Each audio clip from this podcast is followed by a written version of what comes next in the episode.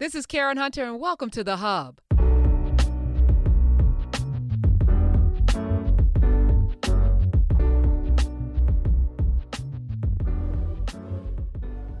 Greetings. Uh, yes, uh, happy everything, Knubians, and everyone else who's not a Knubian yet, but Knubians get first first hellos. No question.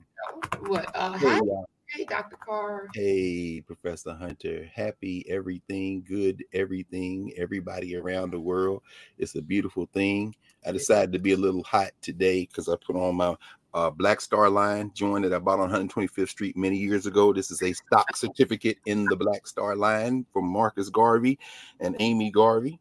Um, so I figured I'd wear it today. Uh, by the way, in terms of convicting Marcus Garvey of fraud, this is exactly not what was in that empty envelope that the feds used to send him to jail illegally. So, uh, pardon Marcus Garvey. Uh, how's that going, Professor Hunter? I think we. Uh, not, not not what I expected, but it's everything I expected at the same time. And I wanted to bring in uh, a book to to uh, that I found in the library. But um, Uraeus, I know you're watching. Uh, we can do that. You know, we, Dr. Julius Garvey is down with everything uh, that we're doing. Anything we can do to help partner his dad, I'm down with it. So, No, uh, no question. 125th Street, yes, thank you, but also in Knubia and Knarrative exclusively. Um, that's right. That's right. And you know- also, yeah, you know, hey, everybody, and those who are watching a little later on YouTube as it goes around the world. I mean, we've been between 20 and 30,000 or more forever since, you know, and by the way, Professor Hunter, love, I'm gonna talk a little, little bit about this little later. Uh, sister, a couple of sisters, one a graduate of Georgia State, somebody else from Tuskegee. I was with them earlier this week, past week. They want me to send you their love and say thank you for getting us through the pandemic. Ah. Because when those huge numbers, when we didn't have Knarrative in Knubia and those big numbers, the 100,000, 200,000 in the dead of the thing, they just wanted me to let, it's the first time I seen them on this campus in real life. And they said, tell her that was Thursday night. So I just wanted to say that before it's anything else. Thank you, they said. between this and club quarantine, we we Right. Hey, what happened to Verzuz? Oh, they just went left, huh? well, no, they sold, yeah, they sold out, and then and then they paid them. Yeah, they Swizz Beatz and uh, Timbaland sold to you know uh, some billionaires that didn't pay, didn't pay them, and then you know So what did we do? Oh, we sold in. I guess if that's selling out, we sold in, huh? sold in. We sold, sold, in. Nice. And y'all see how this works? This is how. Yeah. okay. S- SOW and we SEW. No question. No question. So y'all go out there and get everybody who is watching this, whenever or wherever you're watching it from, do what Professor Hunter said. If you have signed the petition, excellent. If you haven't, do it. And if you have or haven't, go get nine other people, ten other people. I think you said, Professor Hunter, right? Ten other people. I mean, Let's, let's takes, blow past all the barriers. You know. yeah, it, it takes less than two minutes. I will drop the link to the to the pardon petition in the description, which apparently very few people read because I keep getting. So where where do I how do I'm like everything is in the description. I take I like I take a few minutes. I take longer to write the description than to sign the petition to drop stuff in the in the description so you can just click on it. I make the, I try to make let's do it, y'all. Let's do it, y'all. Let's not debate whether or not the government or whatever, because if you don't need any other reason, Dr. Garvey said, I want my daddy to have a pardon. That should be enough. We family, right? This is a governance structure. If you set aside all the reasons and just go to that, you know what I'm saying? So I was driving uh, last month, the month before last, uh, in my neighborhood, and the library had like a book sale.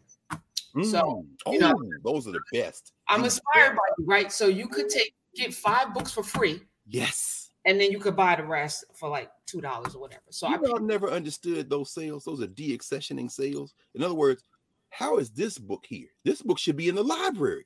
Y'all giving these books away. They're either free or a dollar, two or two. Oh, yes, those are the best sales. Oh, I love it. Wait a minute. You was about to show. What did you find? so I, I found this book. Yes, yes, John Hope Franklin. Right. Wow, Mirror to that's his that's his memoir. Mirror to America. So I was smiling because I was like, "Oh, I know Dr. Carr got this book, and I know no he's read it." question. I got a signed copy of John Hope Franklin book. No question. But we talked about but you know, I, I mean, We had a whole episode on it, but many of them in the context of Tulsa.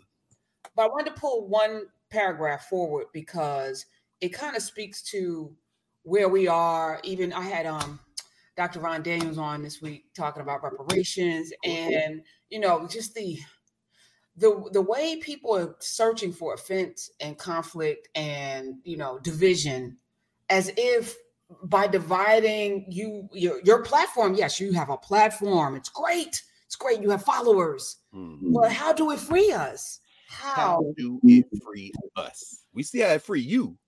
Yes. But it and, don't free us I guess individual freedom. I wonder what Harriet would think about that because she was. If individual freedom, she'd have left the first time she left the Eastern Shore and not look back. She wouldn't have come back and got all them hundreds of people. She wouldn't have come back and directed troops in battle to set what plantation to burn and all that Combahee River stuff in South Carolina. She wouldn't have come back and got her parents. She wouldn't have created that a home for what she called it retired slaves up there in Auburn, New York. She wouldn't. Have, she wouldn't have done any of that. She could have just left. She was out. She was out the game. How many families? We'll never know. No, we are directly are directly here today because our mentor Harriet Ross, Harriet Ross Tubman, said, "Yeah, this ain't about me. I'm coming back." Isn't that something? Well, I mean, because what is freedom? You know, I was I was uh, lamenting yesterday, like you know that island in the Sentinel, North Sentinel Island, where the, the the indigenous people there will shoot you on sight with poison darts or whatever. Oh yeah, I remember you talking about. Pull up on them. I'm like, I just I just want to like if I could just if there's an island adjacent to it, you know, it's like because sometimes you're just like, man, y'all, we just it, y'all y'all want to live, y'all want to live, y'all. I mean, beyond division, the planet, like y'all y'all okay with the plan? All right, okay, all right. Um, maybe I'll just be on that island, adjacent to the people that are gonna shoot you on sight, and then say, if you see anybody come to this island, take care. I'll be by myself in a loincloth and a. well, if you by yourself, you don't need her. Yeah, I was gonna say, but you know, just is the In fact, it's so funny leave the titties out. Um, they had an archive issue of the New Yorker this this week, so I was reading the issue, and they had the old some of the old cartoons. You know, the New Yorker has those cartoons. Sometimes you got to sit there and think about it. But one of them they republished. There were these aliens, and they were looking through this telescope, and one of them said, "Oh, looks like the humans have improved their technology, and they can see us now. Uh, go put on some clothes." but but it reminds me of something that I think is attributed to Jean Paul Sartre. And Sartre is like, "We don't know we're naked till somebody knock on the door." I mean, in other words, you know, clothes. How much about clothing is really about perception and how we think other people think. so when you see all them clothes on, like, why you got them clothes on? Because you know. does that does that apply to uh the nakedness of how we think about things too? Like, do oh, we, of course not until somebody brings it to our attention, which I think is so powerful. What what you are able to do in the craft of teaching and how you teach is that many of us are walking around naked of thought or or dark of thought, meaning or, or white of thought, not mm-hmm. seeing things until it's brought to your attention, and then it's like, oh, oh I you can see it. Or, or, it's okay to say it. I think, and, and by the way, thank you uh, everybody for these Monday nights and so-called I say so-called office hours because I was reading something an educator said uh, she changed the def- the name of her office hours to drop-in hours and the students started coming different because they think office hours, they think different. I said maybe we should have drop it, but but I, I don't want to mess with it because we have. But that conversation we had Monday night about this Africana Studies class that we're putting together, I, have never had a public conversation like that around writing a, a syllabus, and so the one that I'm writing now, eh, which will mirror in some ways, and then go way beyond in other ways. The, the one that I'm using for uh, the class that I teach at the intro class I teach at Howard that conversation was so rich. And part of it is this Africana studies framework that we're going to go over for the first part of the class. And the second part will apply it. We had to develop those those categories of governance and social structure in part because of what you're saying. So much of what we and are and who we are and how we interact are things that we have experienced and we remember. We're always adding to our knowledge, but in, in some ways, metaphorically, given the metaphor you laid out in terms of being naked or being clothed, sometimes it's about taking clothes off because mm-hmm. even in governance when we feel comfortable in having a conversation we can say things that we know we want to say but in the clothing of the world you know the social scientists cultural studies people they call it the street you know in the street. The, the, the social structure in many ways is the street.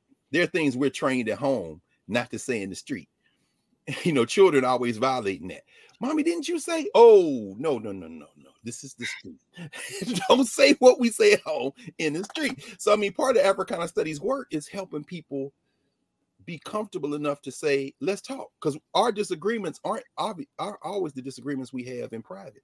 Yes. So thank you for that. that. You know what I'm saying? We, we disagree on stuff, but what we say at the house, the disagreement, when we go in public, yeah. in fact, we're going to talk about that in a minute in the context of Michael Jackson, I think, since his birthday is day uh, tomorrow a uh, couple of days. Um, mm-hmm. uh, oh, the 29th of August. This is say that because people could be watching this anytime. People watch all week. But anyway, I don't want to take y'all track. You you you found John Franklin, huh? Yeah, no, as, we're talking, first of all, I've never been more excited to take a class in my entire life. Uh, let me just say that I, you know, to join. We we not taking, we exchanging. Uh, it, the the way you laid that thing out, and what is even more Im- Im- important is that it is evolving. Like yes and and it you know we are adding to you know like you you're you're working through it in real time.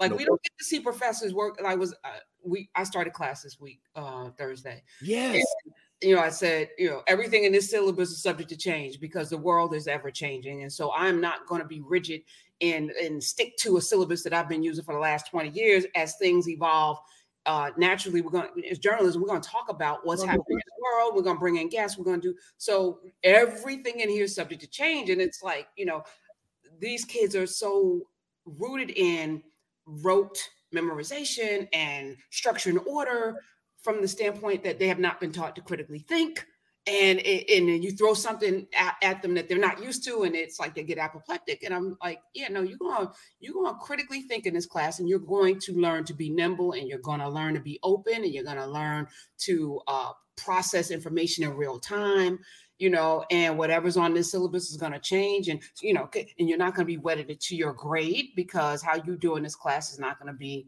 you know, based on your test scores because your test is showing up and participating in this dialogue no and your own uh, freedom. So well, you're teaching a craft.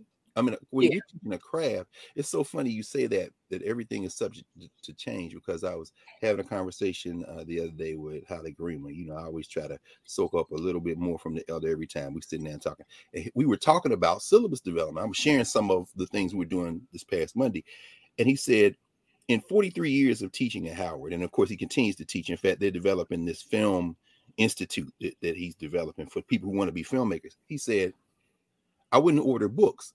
He said, they would get mad at me. Professor Gerima, when when you gonna order your books? And he would say, I am the book. He said, I'm a filmmaker. So if you're taking my class, he said, you won't just learn uh, directing, you're gonna learn acting, editing, you're gonna learn sound. He said, Now I don't want to do that because I work at an institution. I'm here because the, the, the young people of, that I want to teach are here. And if we had the budget to hire people to teach sound for film, because sound for film different than sound for radio. If we had somebody to teach editing, if somebody was doing acting, but I'm going to do all that because when you come to me, you want to be a filmmaker. He said, "What book is going to teach you that?" I make films. He said, "I'm always suspicious of people teaching filmmaking who ain't never made no film." Now you're a working journalist, so you are the book. This was the point Haile was saying. He's like, I'm the book. You the book. Oh, and I said to them, uh, you know, no disrespect to my colleagues, but this is not something you could teach out of a book today. Exactly. Because journalism has, in the last five years, evolved. And I'm like, I don't know how many of your professors are actually working in media or shaping media, because that's a whole other thing too. Because we're not just in media. No we're shaping what media should look like. And I said, I expect people in this class to participate in making it what it should be, not just, you know, going out to get a job. What should it be? What should what should news be? And then I brought in Charles Loeb versus the New York Times. This is the first class. So we we going, you know, yeah. And I said, and I'm very black. So you going, we going I'm gonna lean into who I am. I'm gonna expect you to do the same because we need people to bring their full selves to journalism, to media, you know. And it was interesting. I had a young uh, young lady who was raised in Malaysia, which you know, interesting. yes. So I said, so did you learn English there or here? She said, we learned English. Uh, of course, we had to learn it in in school, but I learned English watching television. Oh yeah. Yes. So I started off the class saying I'm not code switching. She said, so I'm code switching right now. And I was like, she didn't know the term until I dropped it, but she understood it enough to say, yes, I'm code switching. This is now how I talk when I'm home. And I was and, like, and there's the value added of the classroom. That's the content knowledge. That's what Asa Hilliard would say. A teacher should have content knowledge and the ability to help students acquire their own content knowledge and apply those skills. That's an excellent example. She didn't know that phrase. That's why you that's why you paid the tuition. That's why you come because I didn't know that. Now that I know that, I can use thank you. I can I, there was a there was a there was a label for it. There was a place I could put that to help. Wow. She said she codes, which I didn't know the name. yeah. Before I love that. And I was like, I want to know, and uh, I want to know what what what it sounds like when you're talking to your mother. You know, um, Mm, no question. you'll you'll be sent on assignment, and you may end up in a Malaysian community where you you know, and that's the value of having a diverse newsroom, by the way, uh, because everybody they're people, and everywhere, and you need to have people who can talk to people. Because as you know, when we were talking about the enslaved folk, when the white folk came out to interview them after enslavement, they talked differently to them than they talked to than Kossola talked to Zora Neale Hurston. You know, um, it's a different conversation when you have kinship, when you That's have relationship. That's right. I have a, I have a student, and I'm gonna talk about and probably mention her again. Um, Sister Ariel Gordon from St. Louis. She'd be mad if I didn't say from St. Louis. She was one of the uh, young sisters from HBCUs that spent two months out at UCLA this this summer. With Dr. Beatty came, and he's there, her professor here at Howard, and but he she was out there doing this Egyptology intensive, and uh, she was there yesterday. A number of the students came, and because I told them I'm gonna try to go over to San Sankofa for a couple hours on Friday afternoon. Then near the end, some students came and said, "So you you're gonna be here tomorrow, right? You said you would come tomorrow afternoon." I said, "Did y'all hear what I said in class Thursday?" To your point of, are you listening? I said today, and then the rest of them said, "He said today." I was like, "Yeah, because I can't, you know, be around time." But anyway, I said, say to Ariel, her creativity, her mind is so expansive that she thinks in these rhythms and metaphors that if you are a teacher who is off put by that kind of thing, she would destroy you because she had you questioning yourself. And I hate to say it that way, but there are a lot of teachers, and we need all the teachers we can get. But I just mentioned her because as you're talking and, and thinking about how when a student presents their whole self, you know, the teacher has to use that. And she often come like she writes music, she plays the djembe, she d- writes poetry, she paints. She and she was showing my colleague Eric Ruffin, uh, who is a, a deeply, deeply trained, brilliant uh, theater man. Uh, he was she was showing him her portfolio. So here's all this artwork that is brilliant. He's like, "Wow, you did this? Yeah, mixed media. She got some sculpture in there. She got some.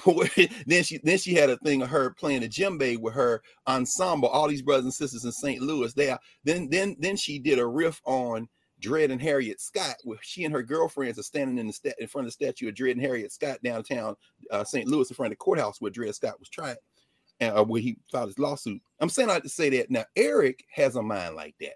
So what I watched in real time yesterday was him helping her figure out where to channel that because she wants to do this mixed media senior thesis, and I've gotten her to a point, and I understand where she's going, but she needed somebody with those skills and a teacher. And so, as you're describing the classroom that you were in, and starting again this the, the, the, this Thursday, past Thursday, when when you encounter a student like that, a teacher has to be open to understand this is an exchange of knowledge. And so then, of course, when that class was over, I'm sure now the word goes forth. Professor Hunter, she gets it. That's how teachers get reputations for being, you know what I'm saying? because they know you can help me. This is what I came here for. Yes. What I also said was I teach because I, I love to learn, and every Yes. semester, I, you know, so y'all are gonna be my teachers this semester. I'm gonna Yeah, that's learn about who you are, who your peoples are, because this is a people process. That's right. Journalism, media is about people. It's about understanding humanity and people and what makes people do the things that they do. And in that understanding, it allows you to form better questions because it's also really about digging and digging and digging to get to a truth, some Yeah. truth, some truth. So yeah, to that point, I'm always excited, and I was telling you off mic because it's a you know I've young people from all over. But even if I didn't have young people from all over, I'd have I'd have young people from all over because everybody is bringing something unique and different into the space, and that is you know I'm pulling from to inform how I see the see the world, and that's what we should be doing here. And Um, now we're here, which is we the re, the renewed normal allows us to I got my new normal. I got the that's the earlier remember my new joiners, man. The renewed normal. We keep evolving. No uh, question, we keep evolving. It, it allows us now for this to be the center, as we talked about last week. The the school year typically is late August through May or June, but not anymore. We have changed that. I mean, COVID is a tragedy. COVID continues. COVID also stopped the world, and, and we got a we got something our ancestors didn't get.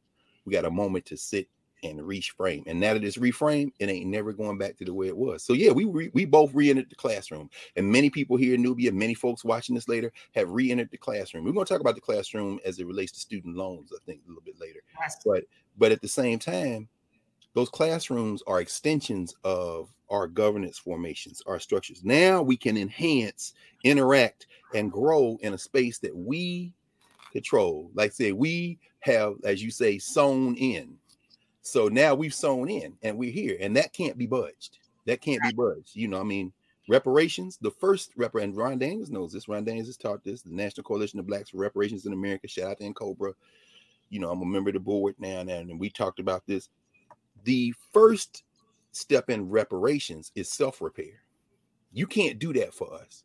And you know, Dr. Daniels was over in Ghana, he was over in Rome, and the MacArthur Foundation has gotten involved. This MIT African Futures Lab has gotten involved. I'm saying that's beautiful. You know, of course, they're in this to interfere. You do know that. Okay, so I don't. I have no doubt that you can flip and parlay some of that money to do some things, and that's fine. But please understand, help ain't always help if people have a different agenda. We'll talk about that a little bit differently, but later. But I'm saying all I'm saying is the first step is self repair. No foundation, no corporation, no check Nobody can do that for you. If you take those resources and absorb, and what we're doing here, this is us. This is us, and that is the first reparations. From there, we we plan our tactics. But yeah, that's this is this is critical. Well, you know, part of that repair also has to be remembrance, right? So, mm-hmm. um, as I'm reading, and I just picked this up because I have um, there's a medical book that I got and a few others, but Mirror to America. And as I'm reading it, I was like, I know we've talked about John, John, uh, John Hope Franklin many, many times. You could, you almost, they were both born in 1915, which is crazy. John, John Franklin, and they knew each other well. Yeah. That's crazy. That yeah, is crazy. um, but in in on page um, 15, he's talking about Rentiesville being a little boy and his dad. You know, of course, Buck Franklin being this amazing human being who went to law school and you know got a law degree in a period of time when he couldn't really even practice or make money. Um, but he was such a scholar. But so he says there was a local feud the local feud. So there was a feud happening in Rentiesville. And what people don't know, we talk Black Wall Street, Tulsa, Tulsa, Oklahoma, but there were a lot of Black thriving communities. Why? Because Black people built the country. So when we were when we walked out of enslavement, what did we do? Built our own neighborhoods and built our own communities because that's all we knew how to do. I don't so, know where that where we right. forgot how to do that. Um, right. But what we also did was feud. so apparently, of course, he said the local feud had robbed the Rentiesville Trading Company, which my father had organized, of support. So the, the rifts that happened in Rentiesville robbed the very foundation of the business that his father had helped to bring together, the Rentiesville Trading Company, my father had organized, of support and fueled the decline of his newspaper. The, the way in which information was disseminated. He said there were the final failures that persuaded my parents that this so called utopia, this bastion of racial unity, this Eden where all were supposed to be sisters and brothers, it was a travesty. Having done absolutely all he could to survive and even improve his community, giving it everything he had to aid its development and prosperity, my father was now willing to acknowledge his efforts had failed and the time had come to seek better a better life even if it meant returning to a segregated community. And I think about Marcus Garvey and all the things he was trying to do, and then have black people testify against him and folk just, you know, up in something that could have been beautiful if we all got involved. Well, I'm, you know, I don't have a leadership position. Well, I'm not the one that started it. Well, it's not my face on the thing. So I'm not supporting, I'm not supporting that because it's not, you know, it's not me centric. And I think about well, weird because I don't I, I don't know that I don't think we can win and if they destroy you, are they coming for me next. That tactic works over and over again. when you crucify Malcolm or Martin, when you persecute a Muhammad Ali, or when you try to uh, uh, uh, attack a Nina Simone, or you call somebody crazy, and then people say, "Well, I'm not going to be the next one," and they say, "Well, we don't need you to do anything. We just need you to leave the door open." Okay, or we just need you to, you know, tell us where Billie Holiday is going to score her uh, next. Okay, all right, that's not much. I mean, I love her, but I understand you the police, and I'm scared of y'all. I mean, that all that like you said, and it breaks hearts. And then, like in the case of, of Buck Franklin, you know, this isn't an indictment of Buck Franklin at all. It takes a it takes a different kind of person to just take that L over and over again. That's who Marcus Garvey was. That's who Amy Jacques and Amy Ashwood Garvey were. We know going in, we're gonna take a L. This is the afterlives of enslavement. This is what Amos Wilson writes about. He says black on black violence in service of white domination. In other words, we as Malcolm asked, who taught you to hate yourself? You know, that self-hatred is practiced on ourselves first and then our other selves in terms of other people. So yeah, as you're describing that, I often say this. I mean, you know, and I and I look at our brother and friend and elder uh, Jeremiah Wright. You know, when they came for Jeremiah Wright, they came with everything they had. He's still standing, but at the same time, why didn't we punch back with everything we had? Because y'all scared. Well, it also was like, well, if we do that, then maybe they won't elect the first black president. And if somehow we were going to get a some magic prize as a result of that election, but that's because we don't have any momentum of memory. But even in reading this, you know, it's like, you know, let's let's leave because the COINTELPRO wasn't a part of Rentiesville. You know, it was the the the success that was burgeoning was a threat to somebody. Absolutely. There's always going to be boo birds in the corner or the Muppets in the balcony casting aspersion to anything that is moving in the direction of freedom because somehow success and freedom casts a light on people who are doing nothing. Oh, that's interesting. So, so I, I just wanted to bring up Mirror to America um because I got this for free and I'm happy. Yeah. Like, wait a minute. So Rentiesville could have been the first Black Wall Street. Well, I mean, we know that that Tulsa was being fed by various supply chains, not just human supply chains, but all those all black towns in Oklahoma. Many of them were connected to the urban center, and we know Tulsa shouldn't be there they discovered oil and there was this boom in Oklahoma City and Tulsa. And we know that, of course, the whole state of Oklahoma wasn't a state, it was a territory. That's where you forced the indigenous people and the Africans out to get rid of them as you colonized the Southeast, the so called Trail of Tears. And uh, in fact, that's what I was mentioning uh, David Maraniss' new book, Path to Lightning, on Jim Thorpe. Jim Thorpe from that territory, Sac and Fox. Jim Thorpe is from Oklahoma. And Maraniss starts this with a story of dispossession dispossession. In fact, what he says here is uh, there was another myth at the center of the Thorpe story, perhaps the greatest athlete in the history of the United States, an indigenous man. He says a deeper and more pernicious myth than ha- that had to do with the history and treatment of the American Indian. The myth that the great white father knows best. Thorpe's life spanned a 65 year period when the dominant society believed the best way to deal with Indians was to rid them of their Indianness and make them as white as possible. It was that mentality that shaped Thorpe's life. I, will stop there because it's 600 pages and I, I, haven't been able to get into it the way I want. You know, but you know, what's crazy? You know what's crazy? I have a, a Filipino uh, young person in my class. Mm-hmm. From- you said she almost said child. It's crazy because that's governance language. They are our children. I mean, because it's hard not to think of them that way. But anyway, go ahead. And then we put our clothes on for the social structure and say student. uh, from Tulsa, Oklahoma. From Tulsa. Yeah. So I said, did you do you know about Greenwood? Have you did you learn about Greenwood in school? So I said, how many people in this class raise your hand heard of Black Wall Street? Hmm. Not a single hand went up. And I said, Including you're from Tulsa, including the one from Tulsa, Oklahoma, born and raised through the school system. Didn't hear. So you know, I spent time on hmm. that. I said, so nobody watched Watchmen. Nobody saw Lovecraft Country. Nobody said, okay, all right history lesson. And I said, you know, the importance of knowing history is that it also informs your journalism because the more the more you know, the better questions you can form, the more you can dig and go down rabbit holes to bring more things forth for for people. So they got to learn about Tulsa uh, as well.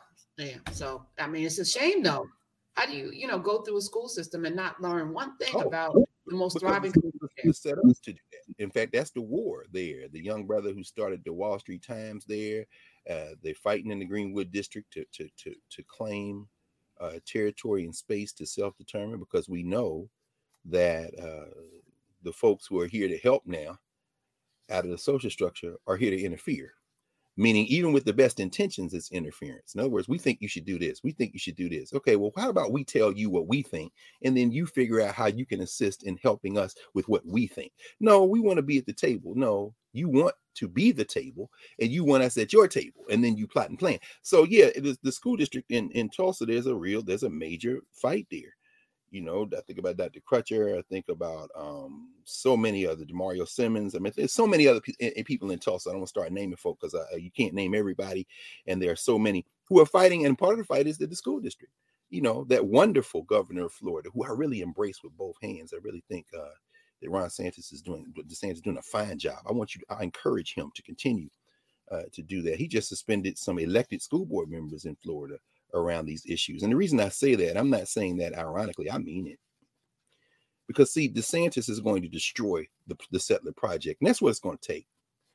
He said, "You are you advocating violence? Absolutely, intellectual warfare. You understand? This is what Jacob Carruthers wrote about and talked about. Intellectual warfare. Ron DeSantis is uh, a white nationalist, a fascist, um, and he is doing a remarkable job of leaving people with no place to hide, nowhere to run, nowhere to hide. In fact, I should uh, give a shout out. I was just, uh, anyway, let me stop because we'll go back a couple of weeks. I'm thinking, of course, about uh, Lamont Dozier. But I'm saying all that to say that that curriculum is doing what it's supposed to do, wherever it is, whether it be Texas, whether it be Florida, whether it be the book banning that is going on. I was listening to uh, one of the officials from the American Library Association and shout out, we've talked about them many times, and we'll talk about them many more times the Black librarians around the country. But what this uh, lady was talking about was these book banning lists. You know, elementary schools, junior high schools, high schools. And of course, we pay for those books. So the book that you got, those books that you got for free, Professor Hunter, you paid for them with your taxes. Those were paid for. And so you just kind of recovering it. But then, and I'm always amazed at library sales when I see books, particularly I buy books that are um, rare, out of print, and should be on shelves. I ask myself, how, why am I walking home with another copy of this book I already have to give to somebody or to put somewhere that they can get their hands on it? And and I bought several copies of of uh, of, of John Hope Franklin's memoir over the years since it came out and and giving them away. But I'm saying all that to say that when you think about people banning books because they don't like the gender uh, orientation in the children's book or they don't want any books on black folk, I wonder if John Hope Franklin's book is now in your possession in library and you're sharing it with us because somebody said get rid of this book. Who's making the deaccessioning mm. decisions? You understand? Who threw this book away or basically give it back to us. And I'll end with this. While that battle is going on, and it is a long and noble fight, a long and noble fight, one that I'm proud to say I was recruited into as a younger adult and so I got to work with and be up close with a lot of those great warriors, the Asa Hilliards and the Barbara Sizemores, the Kwame Kenyattas and Kay Lovelaces. I mean, you start naming the African Centered Schools of Detroit and Kansas City and Atlanta and Philly and DC and New York. I mean, so Baba Jitu Weusi and the, uh, the Council of Independent Black Institutions, Baba Hannibal Tariq out of Chicago. I mean, so I mean, I'm, I'm very happy to have been recruited in that because what I got to see up close is that there are always two things in that war, that intellectual war while you are fighting because as jacob Carruthers used to always say while we got these african-centered schools and formations our children are in the public schools. So we have to intervene on their behalf. So while the Charshee McIntyres and while the marimba anis and while so many others were battling in the public schools to get this in and then private schools too to get this in the other thing the main thing was they were we were we are developing our own centers our own work. So that while uh, Ife Carruthers in Chicago was a public school teacher for many years in the public school, she's also a member of the Kemetic Institute and developing curriculum there. And on Saturdays, they had something called Teaching About Africa, where they would bring the school teachers of Chicago in and talk about curriculum development, expose them to content, workshop ideas. Well, guess what? Here we are. Here we are now. What is Knubia? What is Knarrative? It is an extension of that long arc of grounded, self determining intellectual work that then connects to those other spaces in the social structure. We don't concede an inch, but we don't orient ourselves in a fight because when you orient yourself in a fight, your whole identity becomes fighting. But we're here So the, they're doing what they're supposed to do. The question is, what we do, what we supposed to do. I embrace Ron DeSantis. I love his the way he thinks, the way he moves, because he's taking away all of the places to hide. You are my open enemy, but worse still, you're open enemy yourself and all of humanity, Governor. Mm. And, and so, come on, baby. As uh, Marimba Ani used to say, Bolekaja, come on down. Let's fight. Let's dance. Because I know that your ankle's going to break about three seconds into the dance. you see. And in the words of Michael Joseph Jackson, Billie Jean, one of the great lyrics in American songbook, be careful what you do when the lie becomes the truth. You understand? So if you're looking for the truth in your child's curriculum at school, you fight to get some in there, but don't bring that stuff over here because we are pouring the clean glasses of water. Mm. You're not going to be a slave to the rhythm to evoke another Michael Jackson song. We, we, we're not going to be a slave to the rhythm. anyway. So this this uh week, uh, President uh, Biden uh, forgave $10,000 for people making under, under $125,000 student loan debt and $20,000 for those who have had Pell Grants. Um, for some reason, that was very controversial. like, did the previous two presidents, three presidents, I mean, like, I don't know. I don't know if the forgiveness, any forgiveness happened.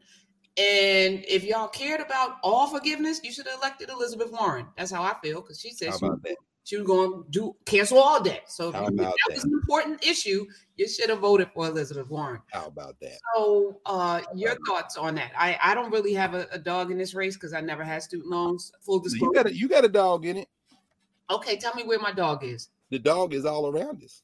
I mean, I think by that the dog is all around us. Lord have mercy. Yeah, personally, like it's a personal. Like I, oh, I see. Spent twenty years paying off my loans, and now these people get and Republicans were getting cute with the, you know, well, the doctors we're paying the working class, the farmers, the people that never went to school. They're paying for doctors and lawyers and these elite liberals. And then the White House was clapping back. They got a young person from Rutgers uh, who's handling their social media, saying, "Oh, this you."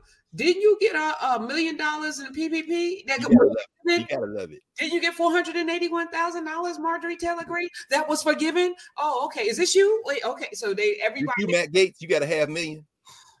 I hope you ain't spending on young girls, but you got a half million, and, and and and that's my money. Give my money back, Matt. Right.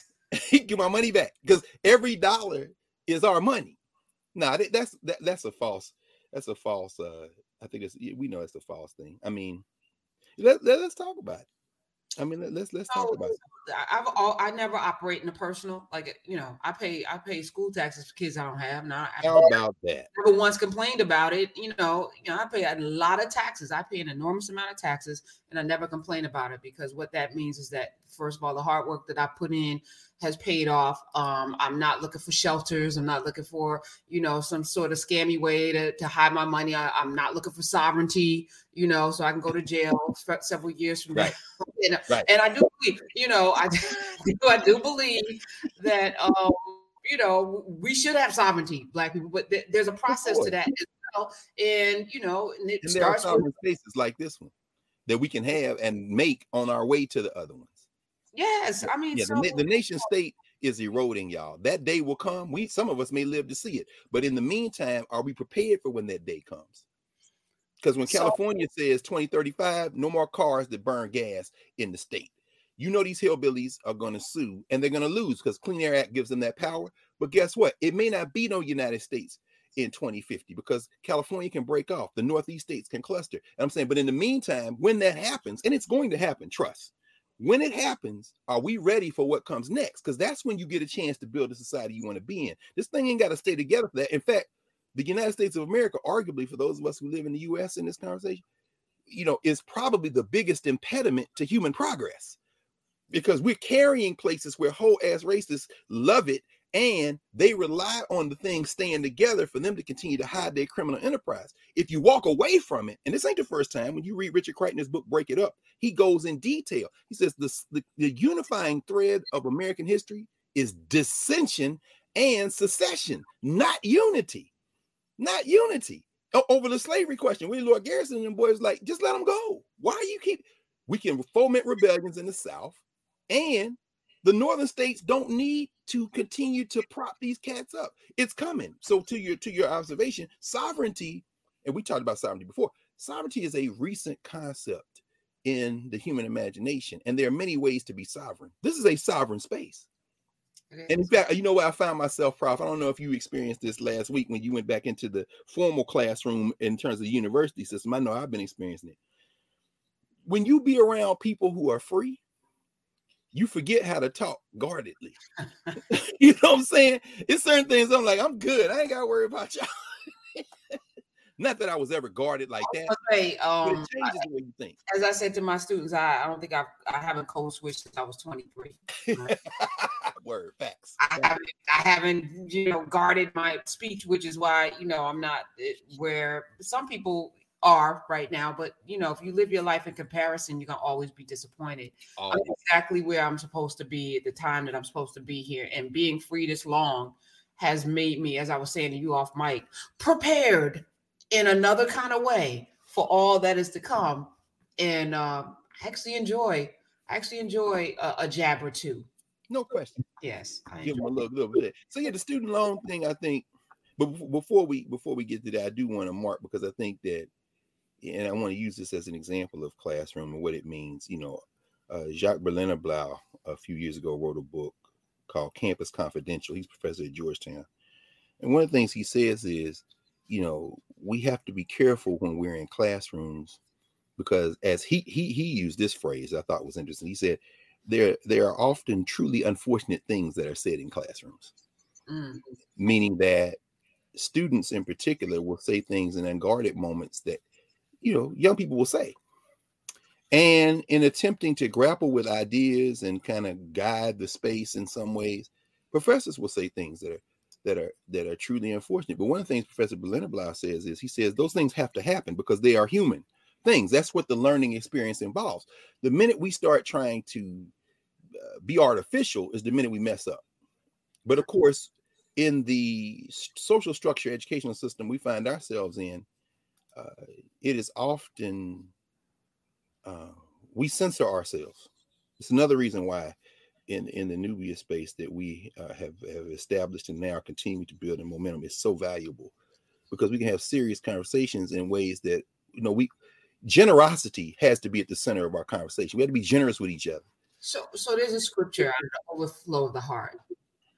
And um mm. I think a lot of us need to check our heart, our heart condition, as Reverend Barber would say, America has a heart condition. You know to to have a pu- pure heart whatever that means. Even even the quote unquote misspeaking that some of us do there's an opportunity to learn. Sometimes you have to hear things out loud and then have it bounce back to you to say that's that's stupid. Or like why did i say that? Or why do i think that? To have the the freedom to be able to do that I think is paramount to our development as human beings, right? So, right. To always worry, all right, if I say this, this is gonna because you don't know, you don't know.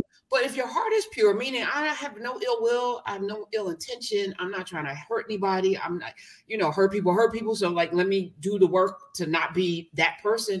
But I'm truly learning, like, you know, as things evolve and what's offensive and what's not. And if the goal is to not offend, okay, I can change my language. All right, I said something that offended you.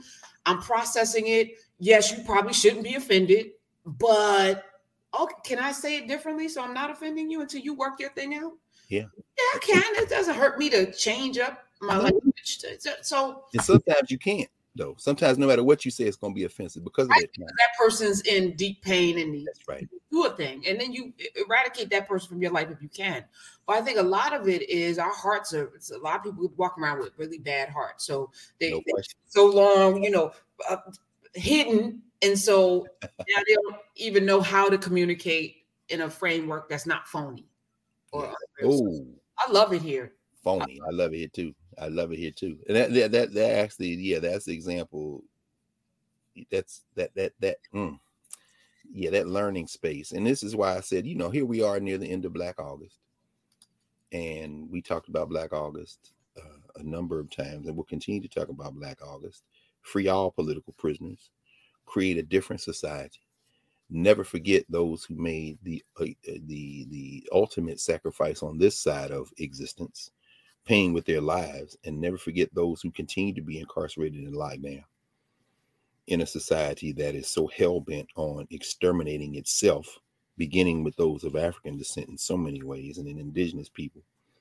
So here we are near the end, and and you know I was kind of joking, but not really. I was talking to uh, our friend and, and sister Shana Terrell, who uh, works at the Center for Black Educator Development, our brother Sharif El um, trying to recruit black teachers. Now, tell this to student loans as we as we talk a little bit more. The, you know, we were talking about Black August this week, and you know, and I said, and she mentioned Michael Jackson. She said, Daddy Carl, we're gonna have to do a whole time. time. We're just gonna talk about Michael Jackson one day. It just came up. And so I said, uh, Shana, check, check, uh, look it up right quick. When was Michael Jackson born? she looks at August 29th. Yeah, I mean, it's just coincidence, Black August. But it made me think about it because, uh, and those, you know, everybody here, whether you're in Knubia uh, now or later on watching, you know, what's your favorite Michael Jackson song? This is what I'm saying. Now I'm breathing, I'm bringing it up because bringing up Michael Jackson, uh, maybe about four or five, mm, three or four years ago, before COVID, maybe the year before COVID, caused a truly unfortunate moment for me. Uh, this was uh, when uh, I was still co-teaching with Dana Williams the freshman seminar course at Howard.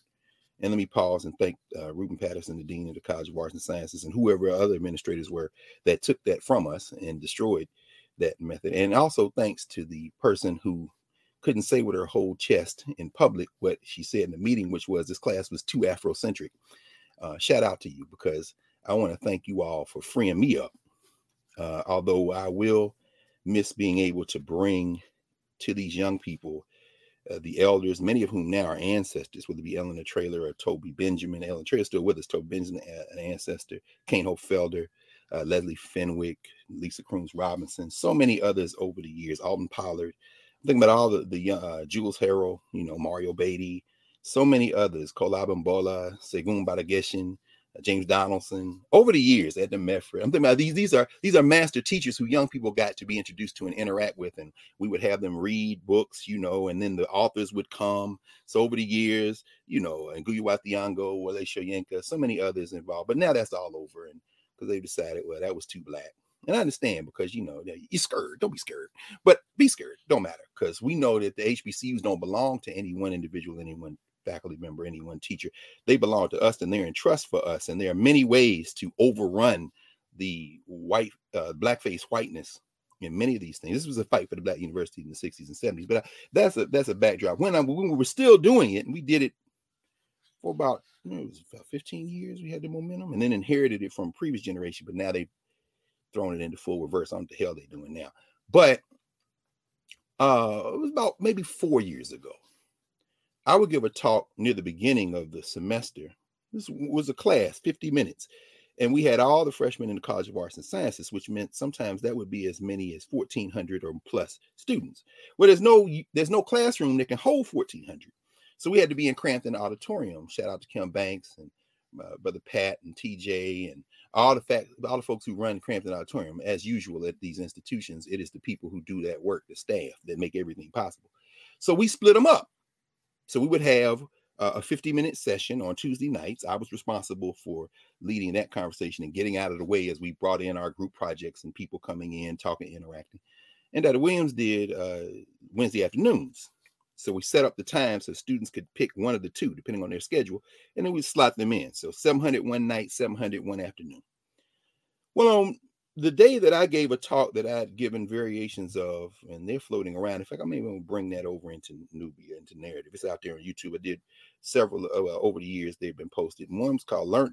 The title was always "Learning Wisdom and African World Experiences," because we're going to ground these young people coming into a black college into the long genealogy of, of Africana thinking traditions, which begin, of course, with the beginning of humanity. So I would begin that discussion every time I gave it, as the students were coming into the auditorium, and they loved this because I always play music.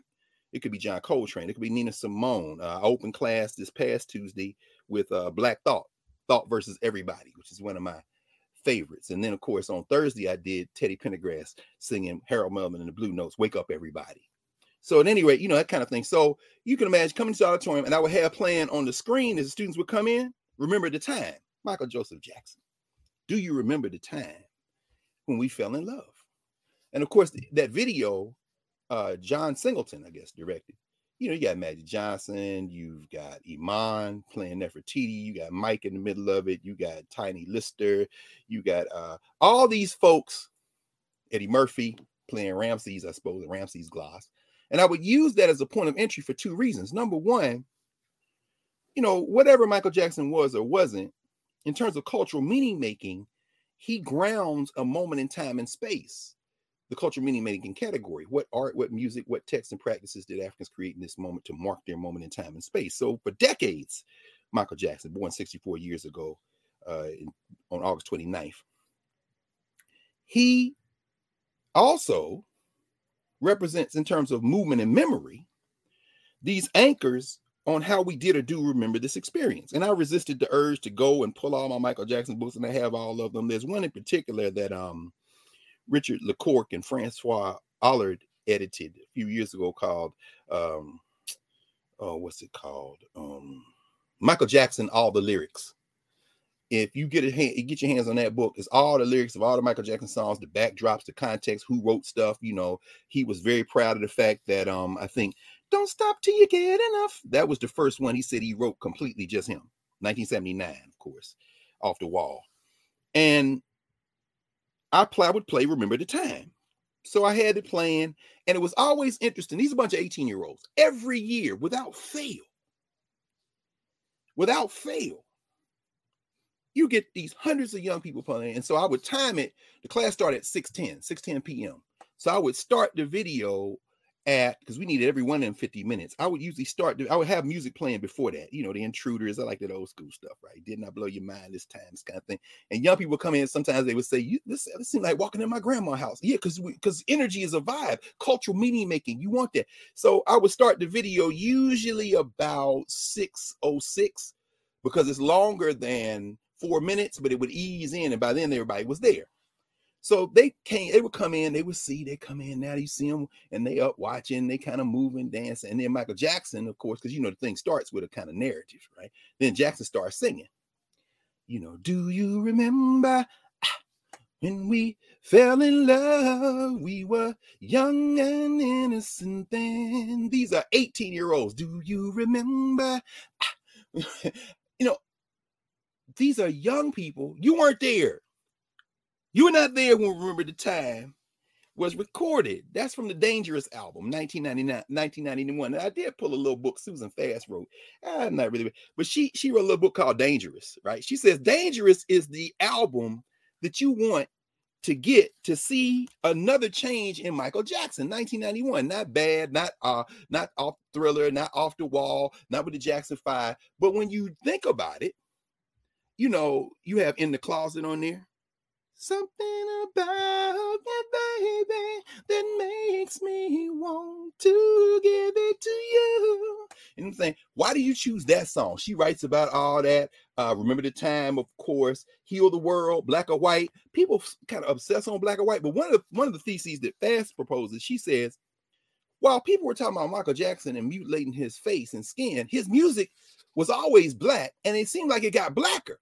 If you've ever seen the video for, you know, uh, all I want to say is that they don't really care about us. There are two versions. One's in the prison, and the other's in Brazil, in the streets of Brazil with Olodum, which is one of the, uh, the, the, the the music groups, social groups, governance structure groups in Brazil. And so, you know, when I think about that, dangerous, you know, all those kind of things. Eh, as I'm playing, remember the time. When he gets to the point where the dancers come out, you know, Big Les and all them, and all the dancers, and you got them all you know, and, and as I explained to them later, you know, Michael Jackson did more for breaking down and assaulting the wall that the Egyptians were not black than probably anybody in the history of US popular culture, maybe global popular culture. Why? Because Michael Jackson made everybody black in that video. And it was a very deliberate choice across the color range. So when he's like, Do you remember girl in the park on the scene, you and me. What about us, girl? You see these 18 year olds singing word for word something that they weren't even alive when it was published. And then they all start doing the same dance moves, right? You know how you do the dance. I'm like, and it would never cease to amaze me. That's movement and memory. How did a do Africans remember this experience? Anyway, that ain't even the whole point of it. So now we'll get into the conversation I wanted to have learning wisdom and Africana world experiences. And I would talk about a, a great deal of other things. And I would bring in another uh, piece of that video and show it. And then you, but it, but it wasn't even about remember the time. During the conversation part, because I would talk, it's a 50 minute class, somewhere around quarter till, I tried to leave at least 15 minutes, sometime more. We would have conversations, 700 people. So we had microphones and, uh, you know, so let's talk and we had it set up so they could tweet and we could project it so people could, you know, have we want to engage them. How do you teach a large class? You don't teach a large class if you never taught a large class. There's a lot of trial and error, a lot of unfortunate work over a decade and a half. We got to that point. And now to have thrown all that in the trash is a tremendous and almost exquisite uh, display of ignorance. But I understand what animates it. You don't, you know, you don't think we can win. And I understand. You, you got to do that because you, you got to be afraid, be very afraid. But at any rate, so a young lady gets up, comes to the microphone, says, Before we talk about anything else, I want to talk about why would you show Michael Jackson when he's a child molester? Truly unfortunate thing sitting in the classroom. I paused. Now, if you're a teacher, here's the challenge generosity of spirit. This is a young person, this is a human being. And you got to hear that. You have to internalize it. You have to respond in that moment, which you only have a split second because a lot of people in here. And in that moment, the energy cannot shift from this momentum that we've developed in terms of this grounding and memory to this kind of response to this serious allegation, serious assertion, because that will be all it becomes about. And we weren't talking about any of that. So in that moment, I said, that is an important question. And I don't divide a person from their craft. Some need to think about what you said, and rather than go through the litany of trials, which of course I could very prepared to go through, uh, even at that moment, I hadn't thought about that as a question, but I could have gone through, you know, the the the chronology of the trials and all this kind of thing. But that's not really what that question was about. In fact, I don't even really know what that question is about. Was this about something that happened to you? And again, got to remember this is somebody's common humanity. We're having this conversation. I said, you know what? This is what I'm going to do between tonight, Monday night, and tomorrow, Tuesday afternoon. I'm going to think about that and I'm going to rewrite my talk. And if you, I said, do you have 50 minutes uh, on tomorrow afternoon, 12, 10 to 1, when we do the second, the second uh, class session, which usually I get the same talk twice. Everybody does. You know, about five of us, and then we open up, we do a common text. We read Barracoon, we read, as I said, something torn and new, so many other books.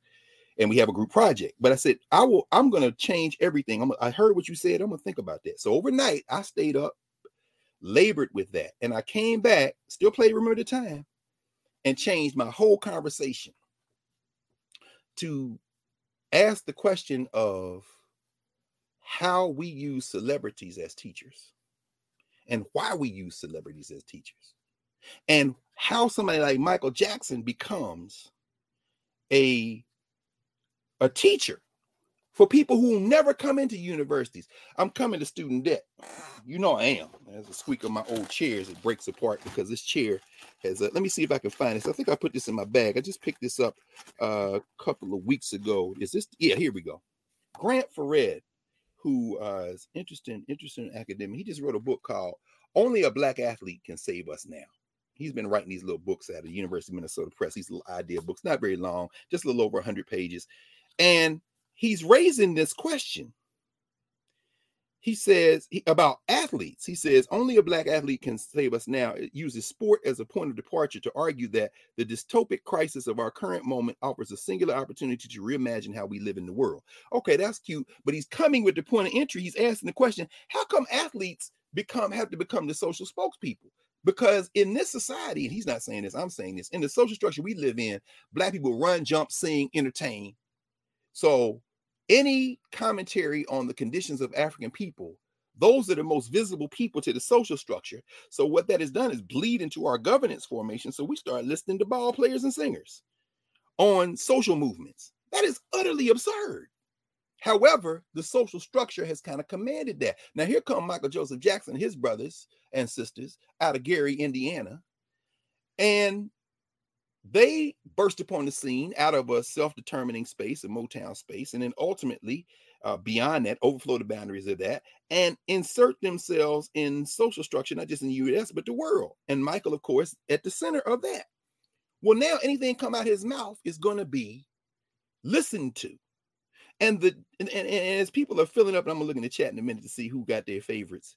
You know, when you hear him, I think about another sister who made transition in my hometown of Nashville, actually, uh, the great Donna Summer, who I always, you know, who's all in love with Donna Summer as children.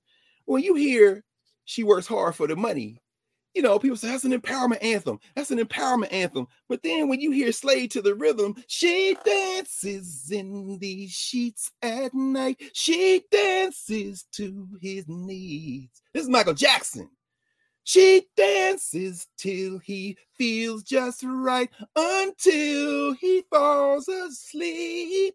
I'm saying, do you hear Michael Jackson? Now everybody dancing and they singing. She dances at the crack of dawn and quickly cooks his food. How many of us, and by us I mean y'all, you know, black women, she can't be late, can't take too long. The kids must go to school.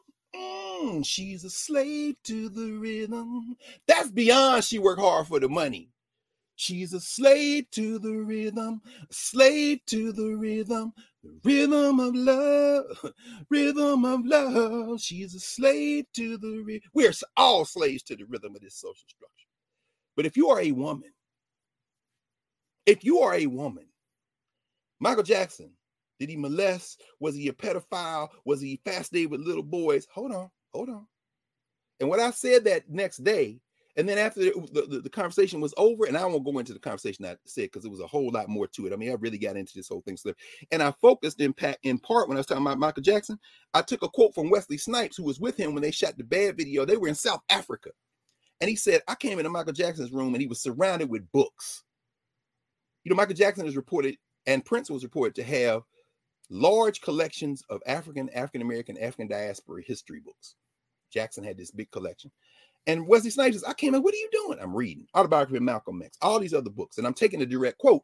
And then I'm talking about how uh, Wesley Snipes said for Michael Jackson, it's very important that the history and culture get into his music because everybody was looking at him. I'm saying this is a complicated conversation. Now that led to a whole nother thing because when we, I finished at noon, because in the middle of the day, nobody's in the auditorium. I was in there, we were in there for another couple of hours because those students who I had said, y'all, they, y'all here on Monday night when this question was asked and we having this conversation, I told y'all I'm gonna do my best to think through this, and then tomorrow we're gonna have this conversation. I said, if y'all got time tomorrow, come on back. A lot of those students came back. And then the students who were there on Wednesday hadn't been there Monday night, but of course, these young people in the group meets and they on social media. So, of course, the conversation that overflowed the boundaries of the literal place, and we tape it? So they're there anticipating. And I stayed with those students for as long as, as they wanted. And as long as I, not as long as I wanted, I'd have been there until it's time for my class over to law school at 6 p.m. But we're in there having conversations, and including the young sister who asked that question, she was satisfied. We didn't see eye to eye ultimately on several things, but it wasn't because we didn't have the generosity of spirit or the love for each other, the rhythm of love, the rhythm of love, thinking about Michael Jackson. But but what I really came to in that conversation was, um, you know, and I asked them, I said, how many of y'all in elementary school or junior high school or high school marched into your ceremony, your move up ceremony, if you're in junior high school or middle school, elementary school, your pretend graduation ceremony, and high school, your graduation ceremony last year. How many of you marched into I'm that star up in the sky. Hmm. Yeah. I'm the world's greatest. I'm that little bit of hope. They look. How many y'all sang that song in the talent show? I am a tall tree. Oh, I am Anybody ask you who I am. Are you serious right now, Rob? If anybody ask you who you are, stand up straight, look them in the eye, and say, a convicted. Wait, no. But you didn't say that. I say, now here's the thing. In the street, you say, I don't listen to R. Kelly's music. At home, you never stopped. If you're telling the truth. The question is, why can't you say that in the street? Because it is unacceptable and should be unacceptable. Michael Jackson tried, quit it, settled. Okay, why he settled? The guy's a public figure. We will never know the full scope. However, we know the social structure. If they're involved, they're not there to help you. They're there to interfere. And so whether it be if they say why, why, tell them that it's human nature. Why? Come on, I want y'all to think about these, these, these lyrics again. Uh, I'm looking at the man in the mirror. I'm saying I'm not caping for Michael Jackson, but what I am doing, coming back to uh, my young sister Ariel, uh, who is a poet, she always talking to me about and us about her teachers about writing in and she's an Africana studies major, and she studied Egyptian hieroglyphs. So to watch this young people, person absorb all this from the streets of St. Louis, and I mean literally the streets of Hood, St. Louis. I mean, brilliant young person to see her absorb that and then make it her own. She's always talking about the, what the Egyptians would call the economy of language, as Ayi Kwei Armah says, use the best of words, don't use all the words, as Segun Gbadegesin told me and taught me and his young protege, uh, Kola Abimbola, whose father, Wande Abimbola, is one of the great Babalawos, and, and Kola himself is a Babalawo. And as they used to give this talk to the freshmen uh, in College of Arts and Sciences called Omoluabi, the whole idea of being generosity and being a person of community, they would always say, you know, to say a thing, you don't have to use up all the words in your mouth the economy of language. Poets understand that very well. Musicians understand that very well. Michael Jackson is seen by everybody. He's putting into the lyrics, which seem very simple as you're dancing and thinking, but they also resonate right here. And it isn't just a love song. It's not just she's out of my life, or it's not just Ben. He's singing to a rat. You need to listen. You know, Quincy Jones, I want to work with this cat. Why? Because he's singing, You can't win you can't break even. You can't get out of the game. Now, some of y'all gonna leave here and go play Michael Jackson the rest of the weekend. I know how it works. You understand? As Howard Thurman said, uh, when you reduce ideas to a rote repetition, they can become dogma. Once they become dogma, they are dead. It was it was Howard Thurman, the theologian, talking about religion, really, when he was talking about that. He said, so the only way an idea can really spread a deep idea that resonates from within with us as we hear it and engage it is through what he said contagion. It spreads through contagion. So I know, see, you know, Michael Jackson contagious. I know, I understand.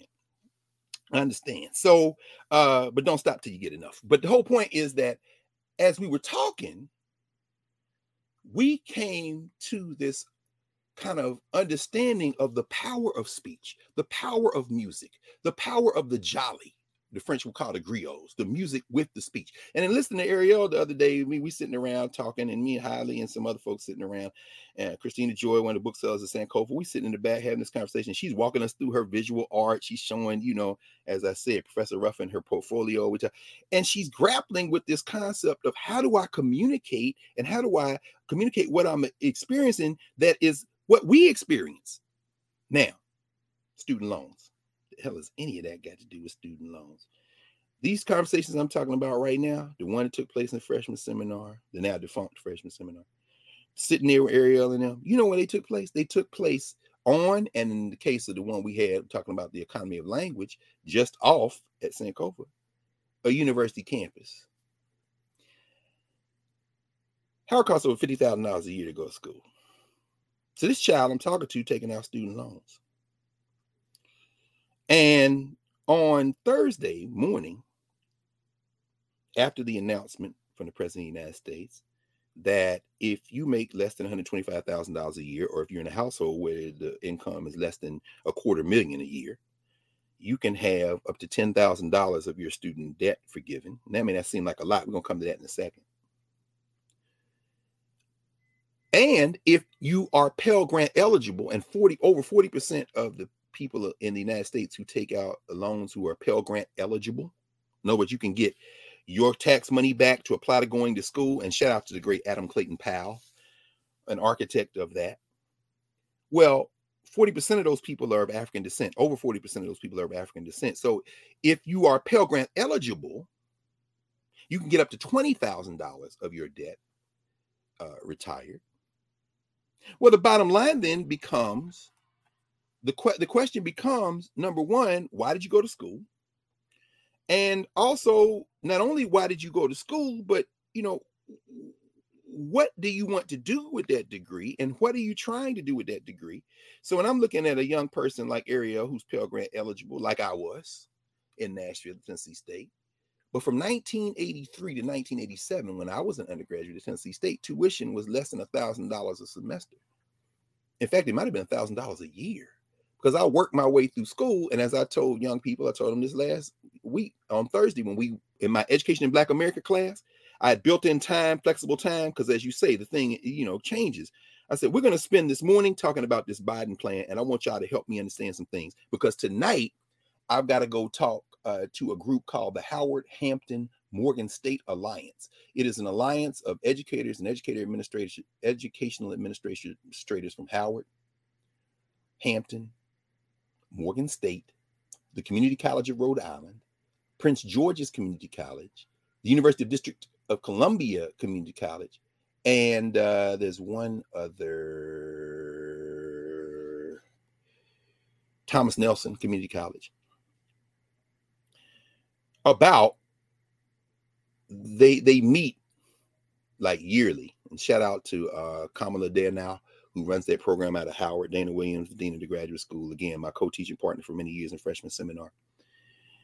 But they gather on Howard's campus uh, and other places uh, annually to discuss how to recruit more teachers into these institutions, building the teacher pipeline.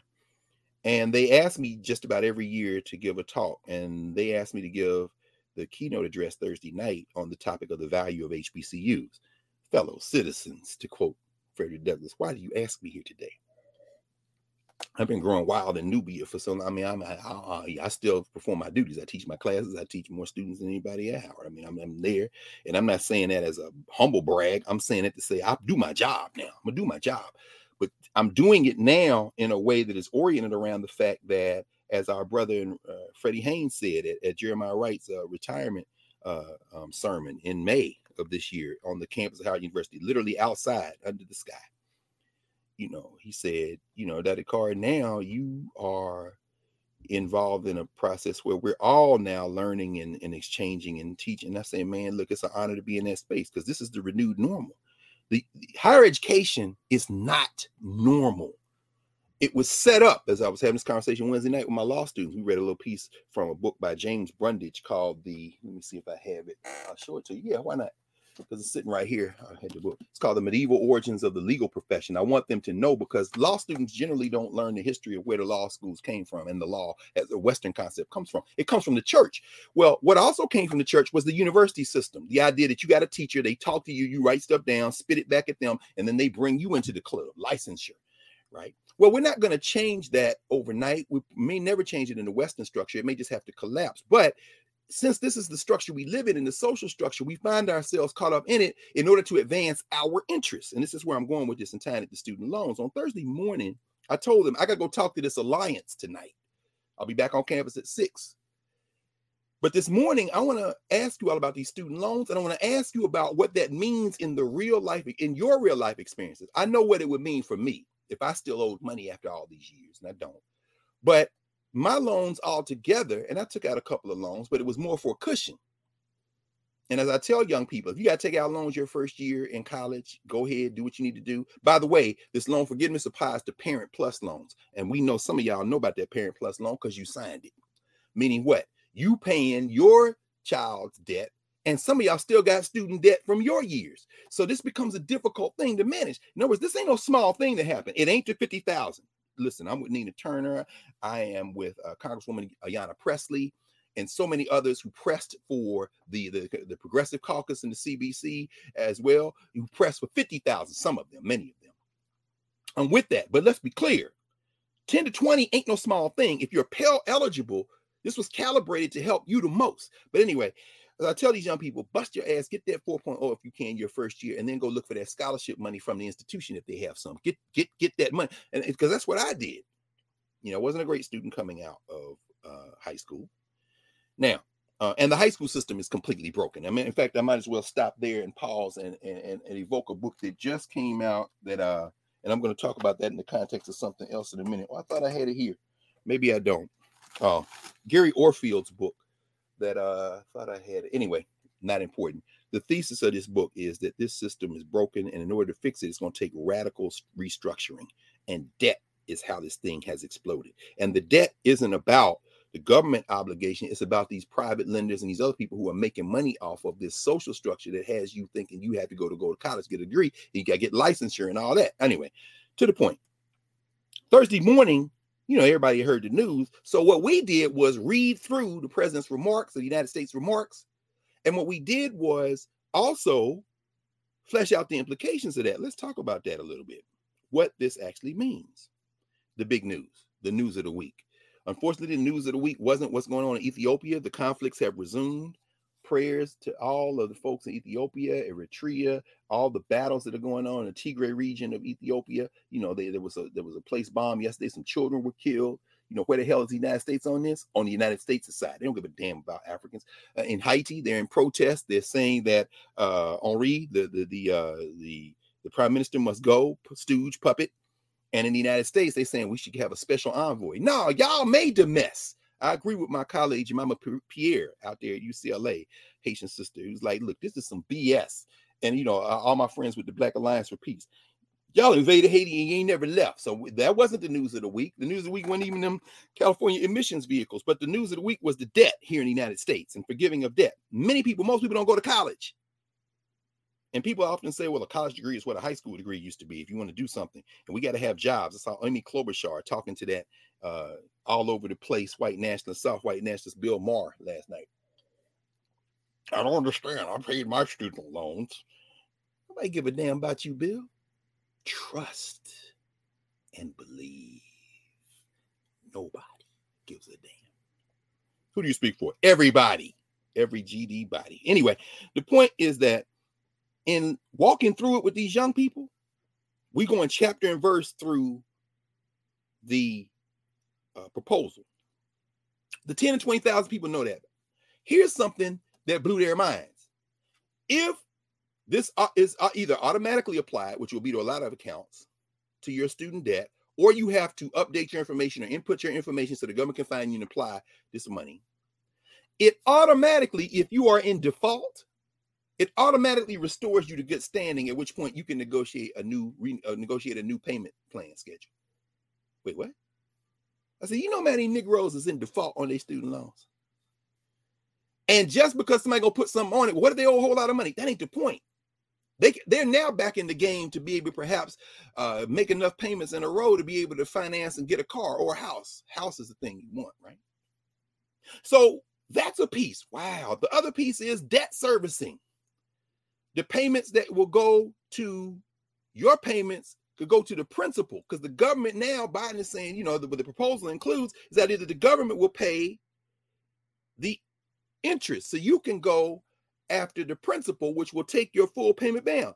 Now, why is all that important? I've just said it. There are poles. This is where I want to go with this is to kind of wind this up. There, we are between the poles on a on a spectrum here, with two poles on opposite sides of this question of education.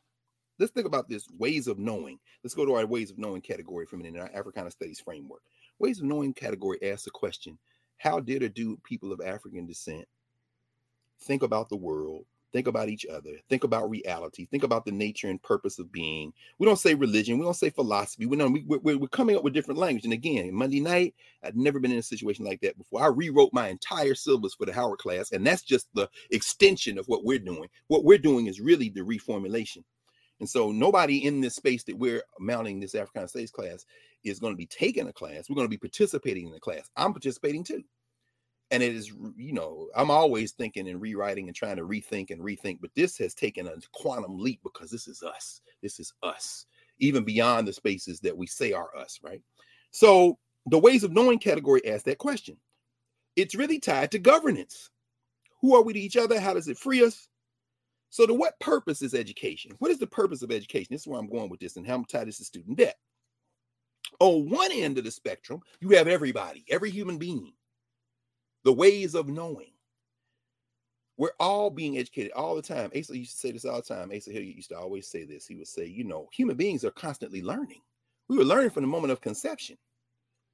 You know, when you see us, we're looking at the egg and sperm of our parents you know that that learning began when those two things combined out of billions of different possibilities to create what we are and that thing is learning. Now that don't mean ron desantis and chinless tom cotton and shovel mouth bastard greg abbott and the rest of y'all. That don't mean that you can use that as a way to try to control the bodies of women because you want them to be a slave to your rhythm. She dances for the man and work who works her overtime. She can't be rude. Remember Michael Jackson? At work, he takes it from home to work. She can't be rude as, as she said, Sir, I must be home tonight. Mm. She's a slave to the rhythm.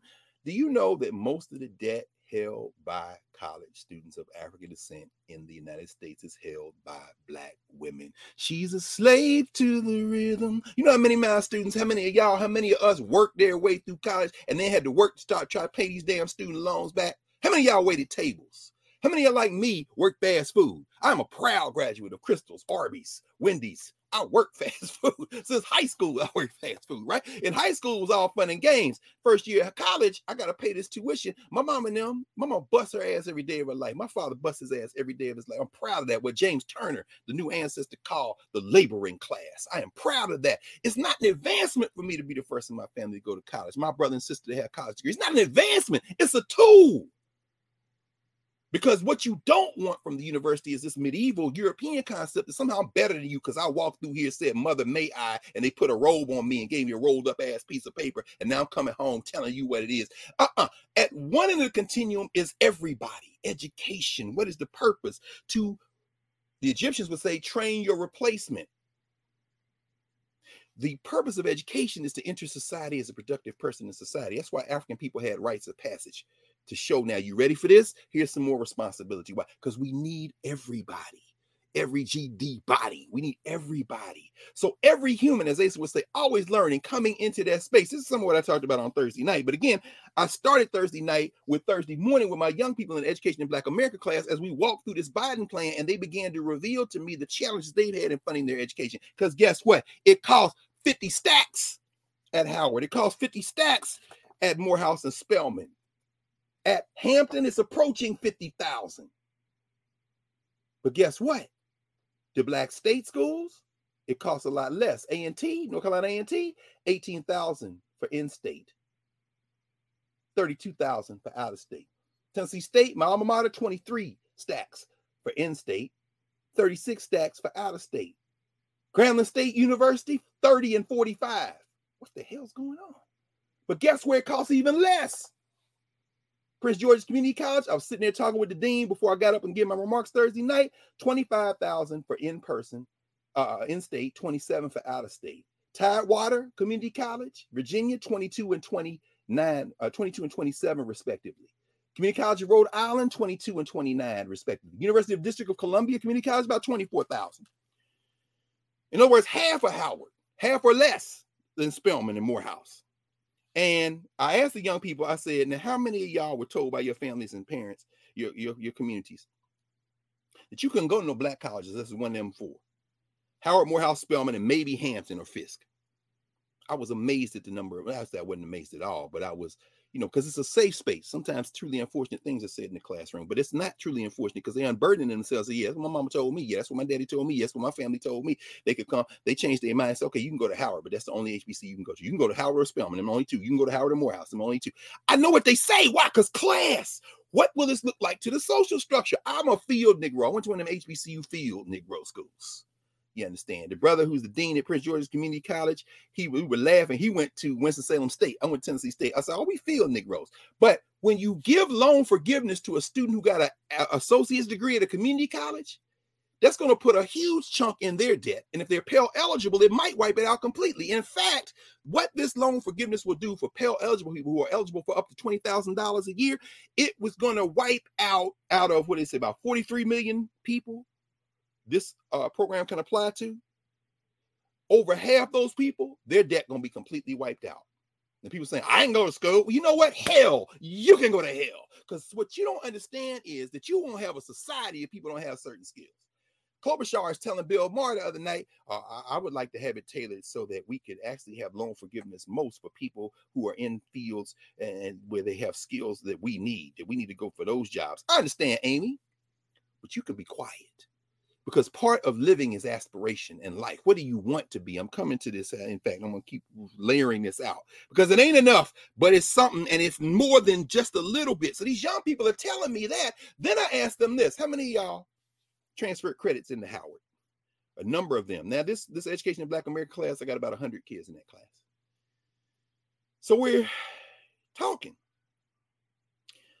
Student after student, they transfer. I'm not just talking about AP or IB credits, those you not in the United States, you know, international baccalaureate or advanced placement credits. This is the top of the food chain kind of stuff in terms of how they organize high school learning. No, I'm talking about either they got an associate's degree from a community college while they were in high school. Like one of my young nieces, and not by blood, but by relations, because her parents, I and Kennanelli out of Texas, y'all know I, they, they set up, Kosi was over there helping set up the library in, in a Popo town a few weeks ago when we saw them, right? Kosi got an associate's degree while she was in high school. So she transferred enough credits in to be uh, a first semester junior almost because you know 15 uh, 30 credits puts you into uh, a, a, year worth of college so if you got an associate's degree you might have as, uh, as, many as 60 credits and that might put you into a junior status you just knocked off two years worth of value in terms of having to pay tuition and room and board and a number of these students were also in my class they're also dual they were also dual enrolled so they didn't get degrees but they did take college credits uh, a couple of them one young sister she did her work. She's from Georgia. And I love it because you know, you hear the accents, you know, yes, sir. I went to Savannah State. Savannah State. Another Georgian unmuted herself, said, Yeah, I went to uh, Fort Valley. I said, Oh, yeah, Fort Valley. We're going to read about Fort Valley in that class a little bit later. We talk about the struggle over Fort Valley in, in the in the early 20th century, John Davison. I love that education in Black America class because I get to learn about education in Black America. Where else you going to learn about it? And so I asked her, I said, Oh, yeah, I have a real good friend and classmate. Used to be the dean down there, uh, Burr Pitts, Berlethia Pitts. She said, I took Dr. Pitts. I said, See, this is a smart, this is why you go to a black college. You don't go because of the uh, white facing, you know, black skin, white masks kind of stuff that goes on often administratively. You go because the students are there and the young people are there and we are there each other. That's what Holly always reminds me when I'm like, I ain't going back. Oh, no, no, just okay, I got you. I got you. All right, no problem. But I'm saying all that to say that that network, they transfer credits in 10, 20, 30 credits, 40 credits, 50 credits. All these credits then mean the, that's money you don't pay. And so what I told them Thursday night was conveying, because what I told the students was when I go in here Thursday night, I'm gonna add what y'all talking about to my remarks. What I said to them was when you come into so-called higher education, the future of higher education isn't the universities. Future of edu- higher education is probably the community colleges. And so this alliance that Howard has with Hampton and Morgan and these other in these community colleges, I said this is very important because if you're talking about recruiting teachers into this pipeline, then you have to understand that the best value for us is community colleges. And guess who already figured it out? The young people. Now, the step for us, of course, here in, in Knubia and the step that we build these platforms, ultimately, imagine we sign uh, an agreement so that classes that we mount here can count for credit.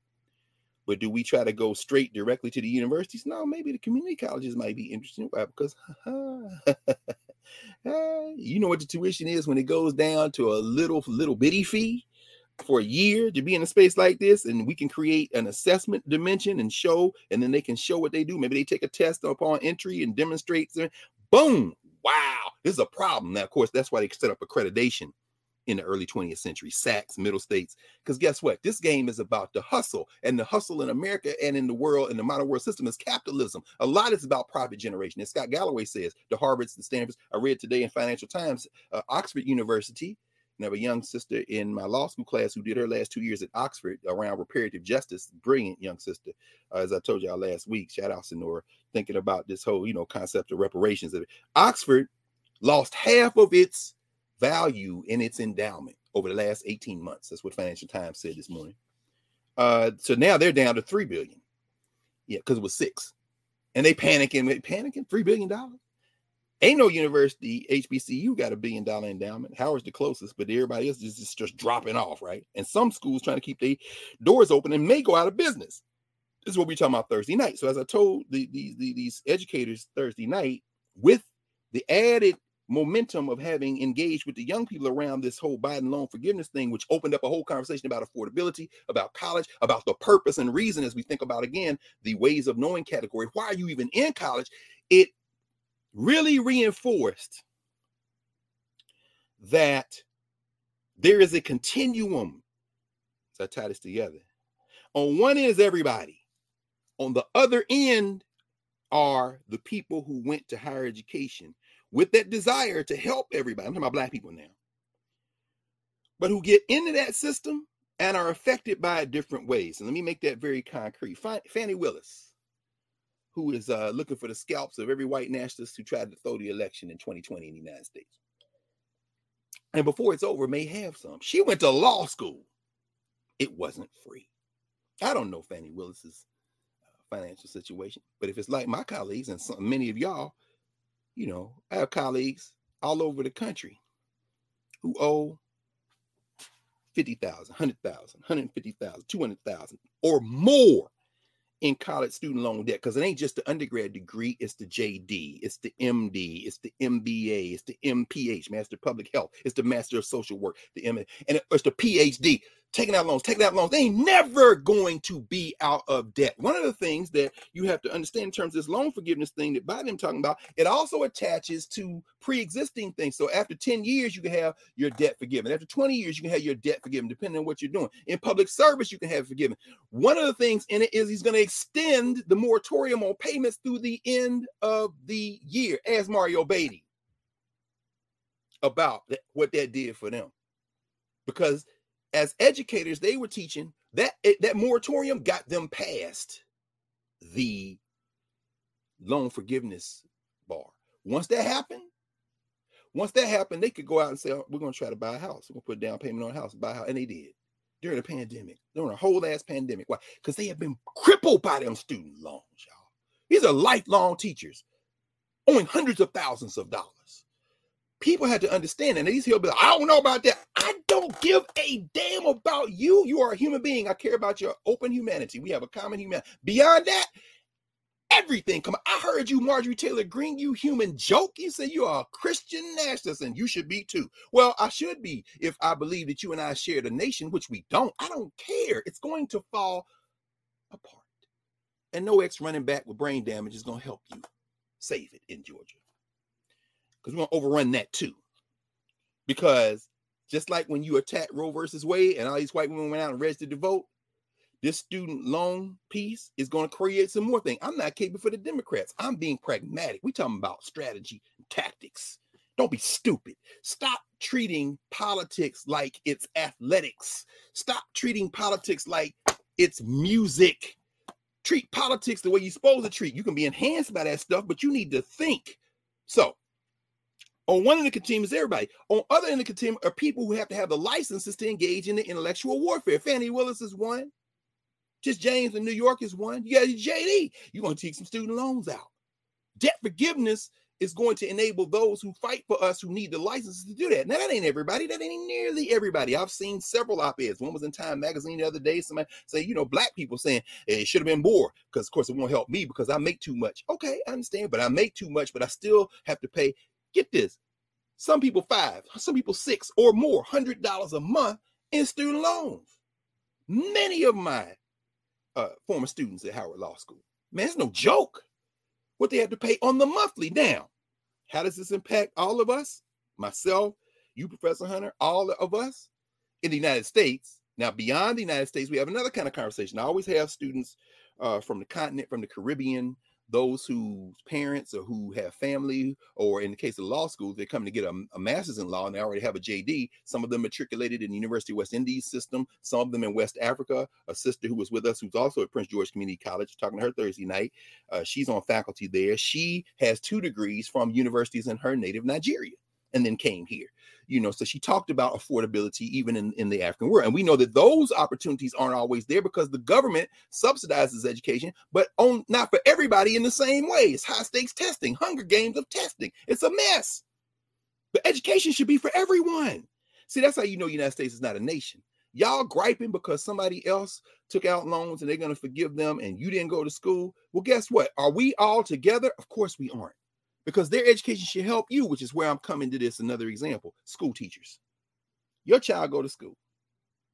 Professor Hunter don't have no biological children. I don't have no biological children, but we are engaged with biological children. When Olivia gets in there, uh, she's at home. She doing homeschool, and a lot of our young people doing homeschool. What we're doing in Knubian Knarrative is enhancing that. Think about Lurie and her husband. These curriculum going to enhance that. In some ways, they can drive that conversation again. Going back to the African-centered intellectual wars of the 1980s, 90s, 2000s, that some of whom which I participated in, and very grateful and proud to have done that um, Ismael Jimenez, by the way, shout out to that young brother. He just got elevated to be the uh, head of social studies for the School District of Philadelphia. He's been working on an African uh, American curriculum in Philadelphia. Uh, but at any rate, you know, school teachers in DC, I'm gonna use DC because I'm right here. Uh, the new president of uh, Liz Davis made transition, the new president of the DC uh, Teachers Union. I heard her talking yesterday, and she said, you know, we're trying to negotiate a new contract with the District of Columbia. Student teachers need to be paid better. There are a lot of work responsibilities they shouldn't have. And that's true. We know teachers, many of y'all teachers, you know, we know overworked, underpaid, this kind of thing. So a sister was having a conversation with her and she said, you know, I'm a substitute teacher. And she said, Yeah, I know. We we trying to we we support y'all getting unionized too, because the substitutes aren't unionized. Many y'all subs. Sub substitute teacher, kindergarten through 12th grade, like an adjunct teacher at universities, and increasingly people are adjuncts at universities, underpaid. An adjunct at a university might make $3,500 a class, $4,000 a class, $5,000 a class. Let's say they make $6,000 a class, which they don't. By the way, shout out to the union at Howard and the union at American. Howard in the spring, American just got their new contract. They just broke because they were going on strike. They on strike. They, they, they that now because they just reached some agreement with the university. But why you got to fight so hard with people with all these endowments and all this money coming in, especially black schools who, some of the black schools, you got all this George Floyd, Breonna Taylor guilt money and you won't pay the adjuncts. But anyway, K 12 substitute teachers. In DC, substitute teachers got a raise, they make $20 an hour. So those teachers, many of them, if they don't have another job, they're on unemployment. But of course, when would you have another job? $20 an hour. Do the math. Work five days a week. You may be covering this kind of class one day, this kind of class another day. If you're lucky, you're a long-term sub, which means you're in the building for a long, but you might be going from school to school to school, or school this school three days, this school four days, then another school, patching it together, doing that $20 an hour. Now, what do you have? Because if you went into school, you have to have some either certification or mercy certification, and a high school degree ain't gonna cut it. You got a bachelor's degree, student loan. You might have a master's degree, student loan. Some of these substitutes got a PhD, student loans. Ten to twenty thousand dollars, and you probably Pell eligible. Twenty thousand dollars of Pell eligible uh, uh, application to your student loans. It's gonna put a dent. It ain't gonna be enough. Some of them students, some of them people owe 20, 30, 40, 50 or more thousand dollars a year, 60, 70,000 dollars. I'm sorry, total for their student loans. But if half the debt is going to be canceled of the 43 million, that means it's going to hit a lot of people who are substitute teachers in DC and New York and in Chicago and Peoria, Illinois, and Gary, Indiana, the home of the Jackson family, whoever they are. And they are deeply underpaid, but they teaching your children. And they want to teach your children, but guess what? I can't make no money in this, and I'm even a substitute teacher. I'm a full-time teacher, man. You know what? I'm gonna go use these degrees to go make more money because I gotta pay my car note. I got to figure out how I'm gonna get out from under debt. I am crippled by these student loans and can't figure out how to get my credit score up enough to get a point. Again, Biden saying this this the thing. Once they apply this, once this hits your account, you are restored to good standing with your uh with, with, with your loans and now you can negotiate a different kind of payment. Now the predatory lenders already lining up trying to figure out how they can do that. That's why the government got to intervene. I heard Ayanna Pressley say the other night you know they're coming up with the criteria now. Saw cardona standing next to the secretary of education standing next to biden they got to work out that criteria. And one of my students i love it one of my students actually is an intern at the department of education. She said dr carr i can attest to that. They are working overtime now trying to come up with that form come up with that category because they don't want to they want these banks to come in and say, okay, y'all back in. All right, let me hit your ass again. No, you got to cap the payments. This is something that they're working on. Cap the payments. One of the things in this Biden saying we want to cap your monthly payments to maybe 5% of your income what would that do? That mean I'll be paying forever. No, remember, once you get past the 10 year or the 20 year line, the rest of the money is is is, is forgiven, and we're going to service the interest. So you got to go to the details. People out here just talking about as John Bracey always say, people spin theories on very small margins of knowledge. This is not a panacea, and everybody ain't going to college, and this is where I'm going to come in for a landing today. Because you know, after these sessions, and I got some more things got to do today. And then in the middle of the night, when everything's quiet, maybe because Michael Jackson's birthday is the 29th of August, I might put on, Please just leave me alone, leave me alone. That really, I understand, Michael. When you're trying to read, you're just trying to be quiet in a space, you want everybody just be quiet. Everybody just be quiet right? I get Michael Jackson, trust me. At least in terms of the art. Now, I ain't never been to the main house. I ain't been to Neverland Ranch. I ain't been to, you know, and every time you come for him, he got something else for you. So I don't know what's going on. But my point is this coming in for a landing. When we think about school teachers, we're thinking about people who are literally shaping the future of any society they're in. And this society doesn't respect school teachers. And many of those school teachers just have licenses because on that continuum, they're closer to the Fani Willises and the Tish James of the world who have JDs. These teachers get master's, these teachers get a bachelor's. If they are teachers who go into administration, think about your favorite school principal. I think about my man David Norman, my brother, who's out there in the Bronx in New York who is going for regional superintendent. He's been superintendent of several schools. He is beloved in the community. His father, Nate Norman, was on my dissertation committee. Pop Norman, shout out to him. He's down in Morehouse. He and Mom Norman, uh, who are now um, now they ain't retired. Black people can't spell retired. But the point is that their son David, he's a school principal and he's loved in the community. He's a New Yorker through and through, born and raised New York. So you know he can put on some Tims and a hoodie and some jeans and walk through the hood, go in touch. He put on the tie and the suit and go into the board meeting and manage that. And the parents love him, the children love him. That boy has student debt, y'all. And it's important to understand that that debt is not the debt of his parents. His mother was a school teacher. His father's university professor. They incurred debts too, but those debts are from the 60s and 70s when you could pay that debt like that. Even before when I was in school.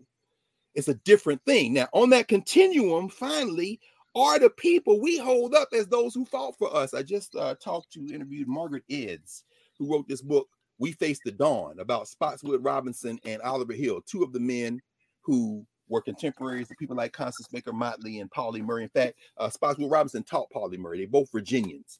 Uh, we Face the Dawn. She named the book for a poem by Paul Laurence Dunbar. I greet the dawn and not a setting sun when all is done.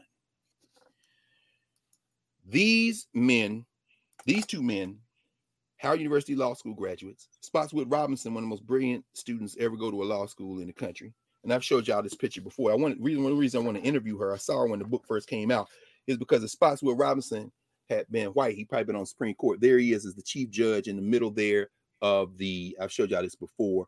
Uh, the U.S. Court of Appeals to the D.C. Circuit. On that court was uh, Ruth Bader Ginsburg, who she interviewed, Antonin Scalia, Robert Bork. Some of y'all remember that fool. Uh, Harry Edwards' brother, who ended up being president of the American Bar Association. On that court, all those judges, Spot Robinson was the chief judge. Ask uh, Doug Wilder about Spotswood Robinson, another graduate of Howard. But my point is that worked himself to exhaustion because in Brown versus Board of Education, he was one of the people. He argued the Virginia case. It was one of the five cases with Brown. Brown being out of Topeka, Kansas, and Delaware, and you know we've talked about that before. But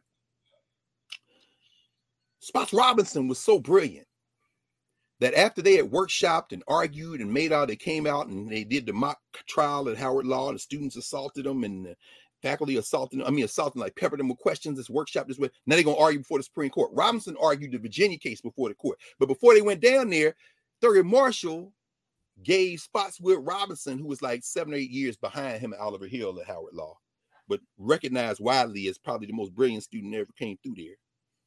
Maybe Pauli Murray would be, but anyway, but he had the highest GPA up until like 2003 in the history of Howard University School of Law, the documented history. At any rate, he asks Robinson to edit the final brief. Robinson is so thoroughly thorough an editor.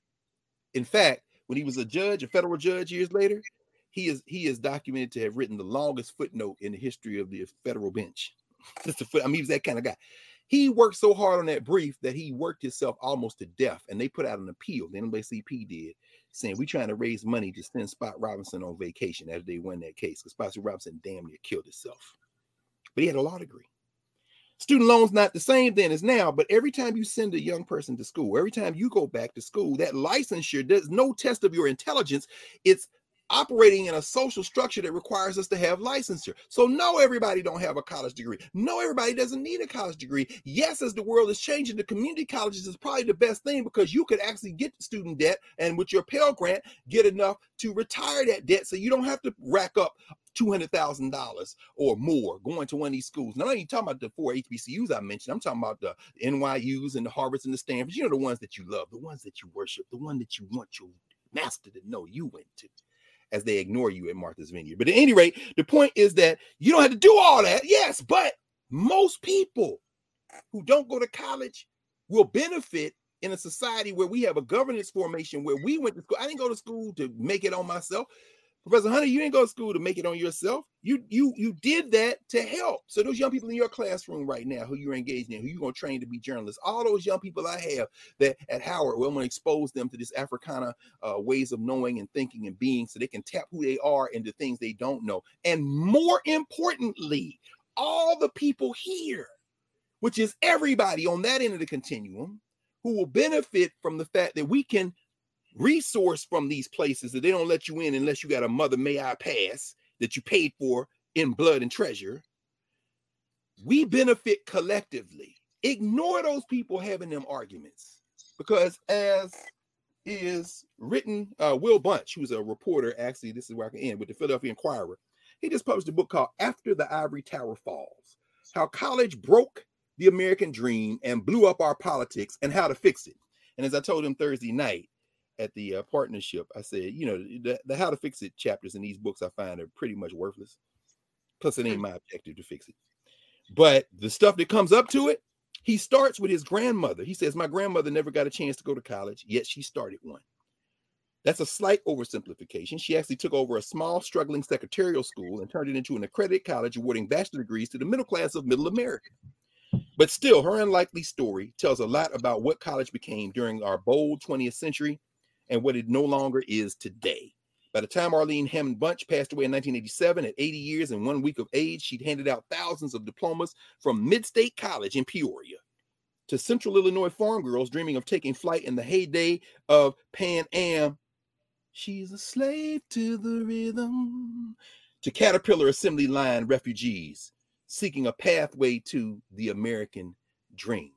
She works so hard to make her way to uh, Caterpillar assembly line refugees seeking a pathway to the American dream inside the ledger book of accounting and to the tempest tossed victims of 1980s layoffs yearning to learn computers. I need the jobs of the future. Ain't no more coal, fool. Do you see California get ready to ban gas cars?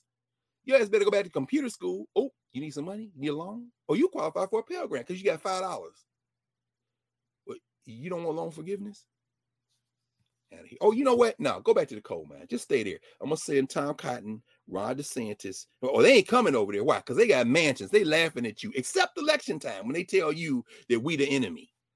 And then you send them to DC to make sure that they take that money for loan forgiveness and give it to the corporate masters that sent them there. In this book, Will Bunch makes this point. He said, you know the reason that school public colleges are starved? Because legislators want that money for the people that fund them and how they get people to vote for it is that they've turned the the public into the white public. Because i'm not talking about i'm talking about the social structure. I'll end with the governance structure in a second. They turned the white public into this um with this attitude, many of them that if you go to college, you think you better than us.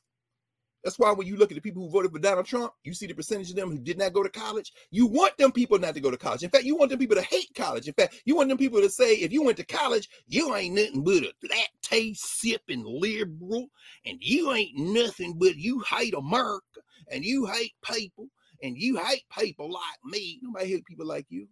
Say ah ah ah Oh, them tonsils look terrible. You need to take them tonsils out. I ain't got no insurance. Well, somebody with a college degree went to Congress until you start putting these other fools in. And here go a doctor gonna take your tonsils out. Uh, she got an MD. She trying to pay student loans, and she looking down in your throat saying, "Should I take this tonsil out? Should just close this up until this hillbilly go on back and pray to whatever it prays to, so that uh, you know you can just go on and die. Why? Since you don't want me to have uh, a degree, and if you're working at Morehouse School of Medicine, Howard University School of Medicine, Meharry, Meharry Medical College, Charles Drew School of Medicine, you're probably getting paid less than your counterparts at the University of Georgia, University of Alabama, University of North Carolina, Chapel Hill, and you're trying to pay back six, seven hundred dollars a month student loan while you're trying to serve the community, while you're trying to raise your family, while your kid is a first year freshman at Texas Southern, and you're trying to pinch off some money to send to her the whole time. And when you hear Burton Biden say that, you say, shit, that ain't a whole lot of money, but that's more than nothing. Okay, now we got to keep pushing. Why? Then you go elect some more people, and guess what? If you want the 50 stacks, you need to tip that damn federal legislature, House and Senate. You said voting don't matter. I'm telling you why it does. You ask somebody with student loans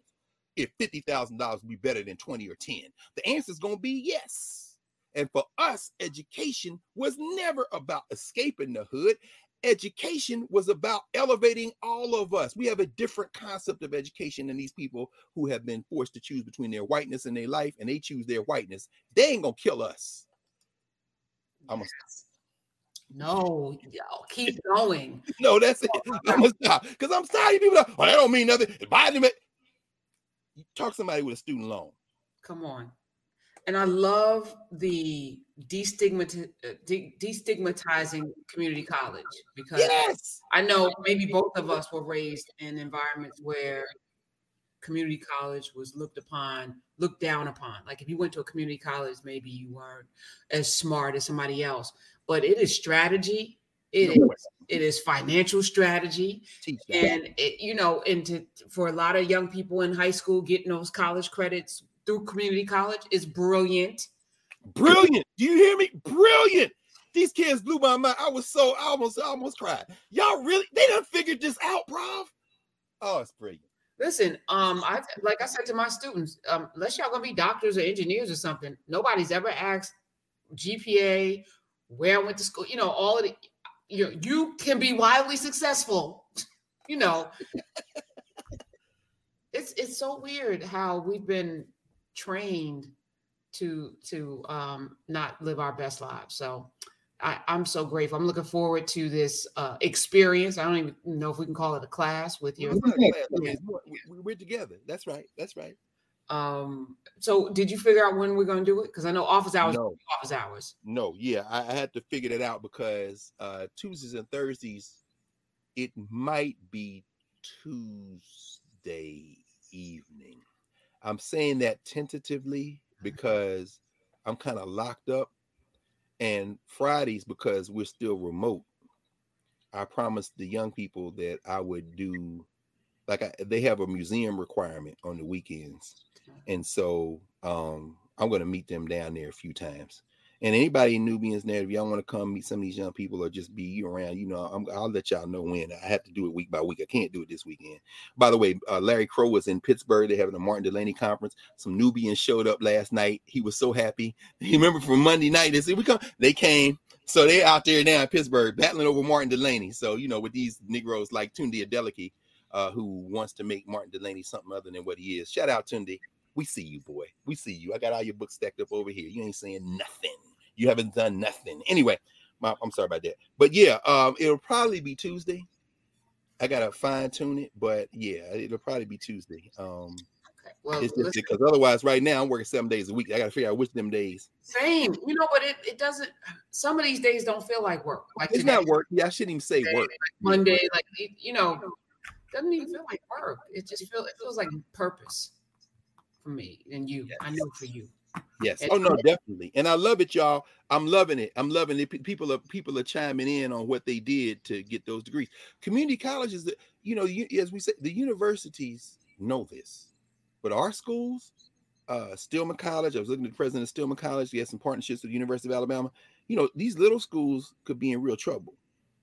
And we're not giving in kind of way. By the way, again, you're gonna put the link in the, the, the description. Pardon Marcus Garvey and go get 10 other people to sign that. Let's just overflow the boundaries. Because again, Joe Biden didn't forgive a penny of debt because he wanted to.